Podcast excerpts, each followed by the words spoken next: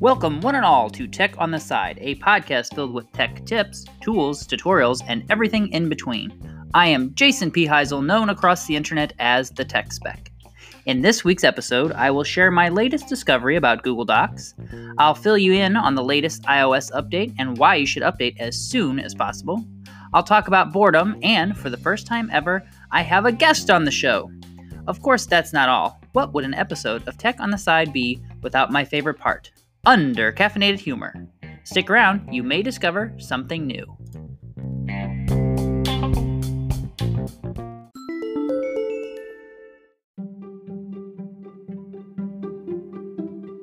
It's time for the weekly tech tip.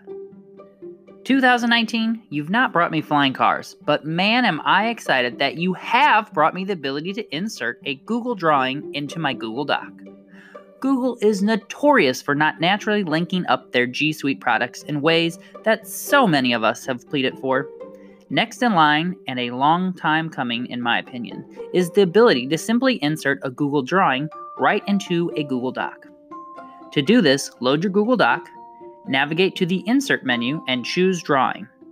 You can either add a new drawing, which will open a new window in your web browser, which will allow you to create a new drawing, or you can choose to insert from Drive, which will allow you to add a Google drawing that you've already created. Okay, why am I so excited for this feature? Well, I cannot count the number of times I've had to export a Google drawing to my desktop, only to have to re upload it back to my Google Drive in order to get it in my document. It never made any sense to me.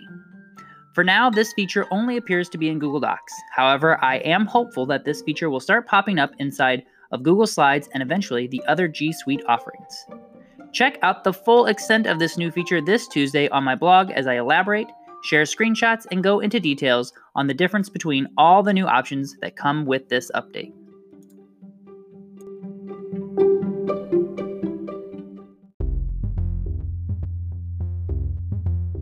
Topping the stack this week, Apple has released yet another update. This one is chock full of important patches the main one being the repair for the bug that allowed FaceTime users to listen in on conversations even if you declined their call. The update also repaired some bugs with group FaceTime, IO, IO, IO kits, and some other minor issues. Ladies and gentlemen, prepare yourself for this next doozy. I read an entire article about boredom and loved every minute of it. The most important takeaway boredom is invaluable to the creative process, and it's time we help our children understand its value. I've been telling my son for years now how boredom is a luxury. It means he has nothing that he has to do, and that he's done everything that he has wanted to do. What a lucky kid he is. I even find myself getting excited in those rare and few moments when I personally feel boredom. Of course, this wasn't always the case, but now I too see it as a luxury. Of course, you can imagine how my middle school age son responds to being told how lucky he is to be bored. However, what he is really experiencing is stimulant fatigue. He's done everything he knows he likes to do in excess and wants something new to do. The article from the New York Times suggests that we should, in fact, encourage our kids to embrace this time and let their mind wander. We do not need to label our parenting or teaching success by constantly entertaining our children. Boredom is a part of life. Learning what we can do with our boredom is extremely valuable. So, the next time you feel bored, your child tells you they are bored, congratulate them and let them figure out what to do with that boredom. For learning how to embrace one's boredom is a lesson that will only improve their own quality of life. My beloved podcasting platform Anchor has been purchased by Spotify. Anchor users everywhere are feeling a few ways about it excited and terrified. In a Medium post, Anchor FM shared that the merger should bring the awesome power and broadcast range that Spotify has to our podcasts. The CEO of Spotify shared that they wanted to give Anchor superpowers. Of course, with great power comes great responsibility, and all of us Anchor podcasters are hoping that Spotify will be responsible with all of our creations and remain true to the vision and mission statements of Anchor. What we are all hoping for is that Spotify will do everything to help podcasters create more content with great ease, increase the listener base, help connect more sponsors, develop a way to host multiple podcasts from one account, all while needing minimal equipment and not charging us to host. I shall be keeping a close eye on the merger and keep you posted on all of my new discoveries and the benefits and possible downsides as Anchor merges with Spotify. If you want to find all these articles with ease, check out my Sunday post this coming Sunday, where I will outline each article mentioned, link to it, and embed my podcast so you can listen along as you read the articles.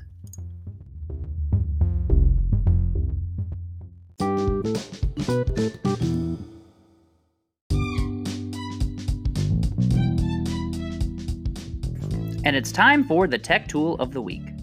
This week, I wanted to share a new tool that I learned about on the Bits and Bytes of Education podcast, hosted by my pal, JP Prezzavento.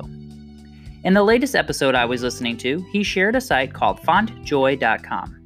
This tool is designed to be used to help you find a set of fonts that work well together, stand out from one another, or completely blend with each other. I had never heard of this tool, but I have found myself many times trying to determine by sight which fonts would work well together on a page, infographic, Twitter header, or some other Photoshop work. It's as simple as navigating your web browser to fontjoy.com and then just start adjusting the slider at the top to choose the contrasting or similar level you want between three different font options. Click Generate and it will dive deep into the internet to find a font style you are looking for. You can press the Generate button multiple times to get differing options.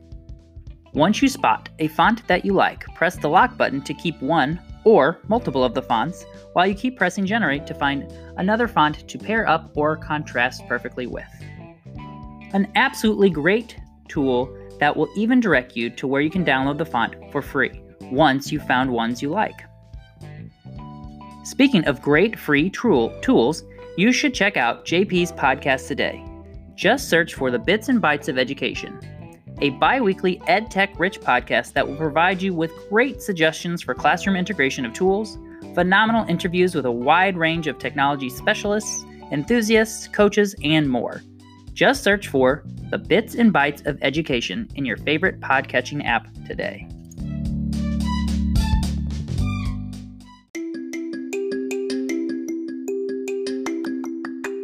Up for another segment of On the Side.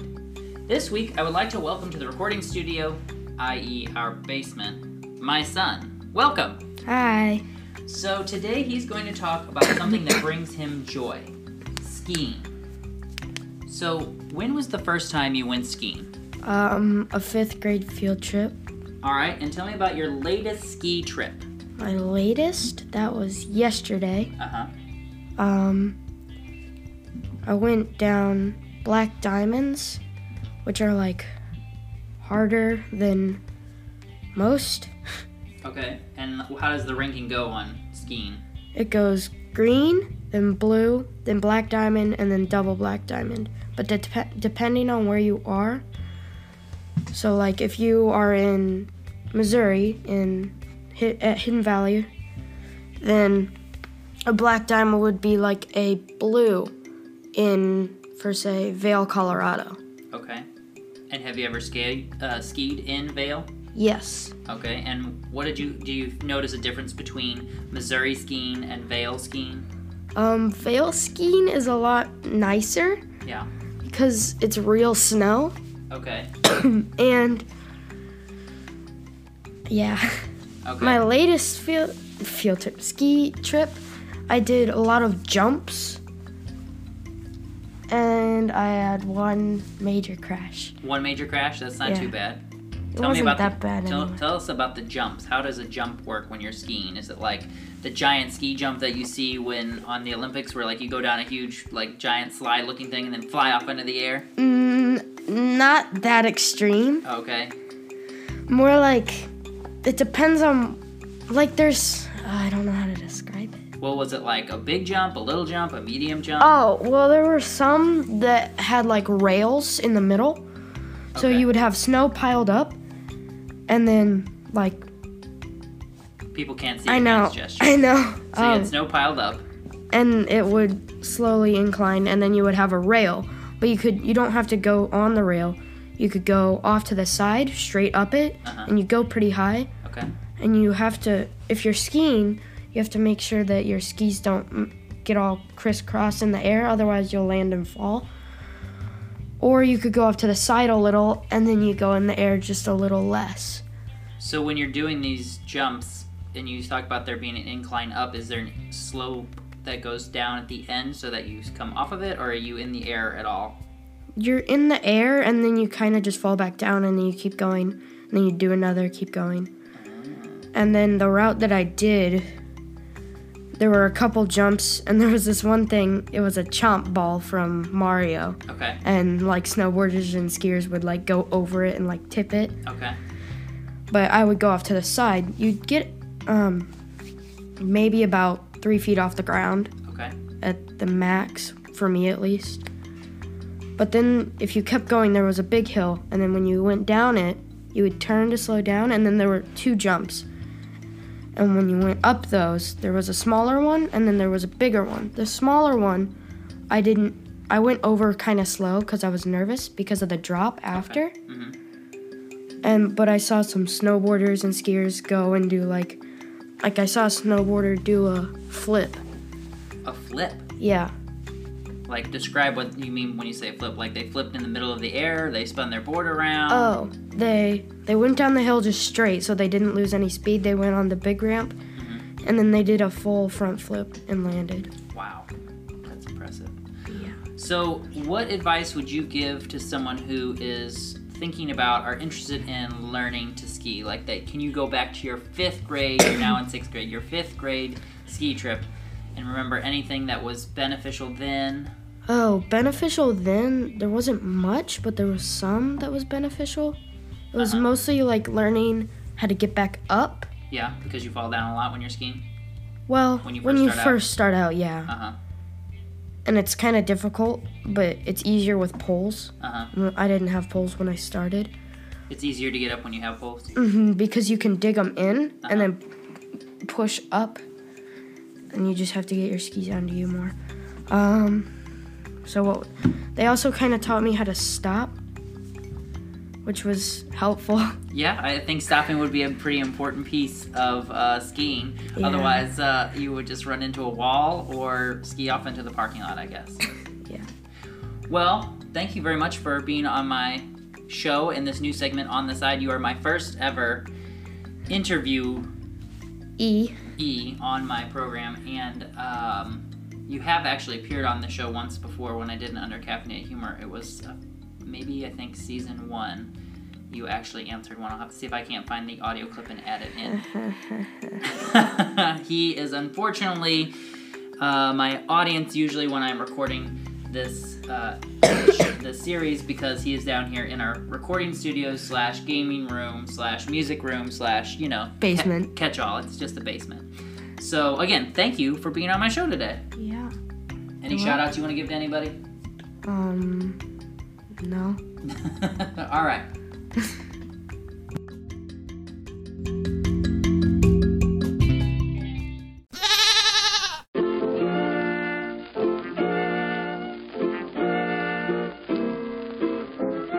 And it's time for my favorite part of the podcast under caffeinated humor.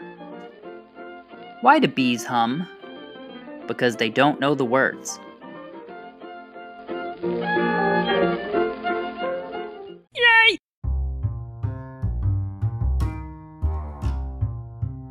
Thank you all for tuning in this week. Continue to get updated content daily and stay on top of the tech and learning world all around you by subscribing to my Flipboard magazine or my blog, the techspecblog.blogspot.com.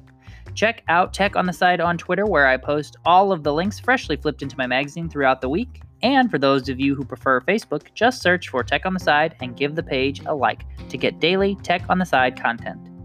If you are listening here on Anchor, please consider favoriting my station or subscribe to my podcast in your favorite podcatching app. Just search for Tech on the Side. If you like what you're hearing, be sure to share my podcast with someone else who may enjoy it. If you'd be interested in being part of my new segment where you can share a hobby, a passion, or anything that is currently bringing you joy, send me a tweet at the Tech Spec or call in here on Anchor. If you want to see more from me, hop on any of the social media apps and just search for the Tech Spec. That's T H E T E C H S P E C. As always, stay tuned and stay connected.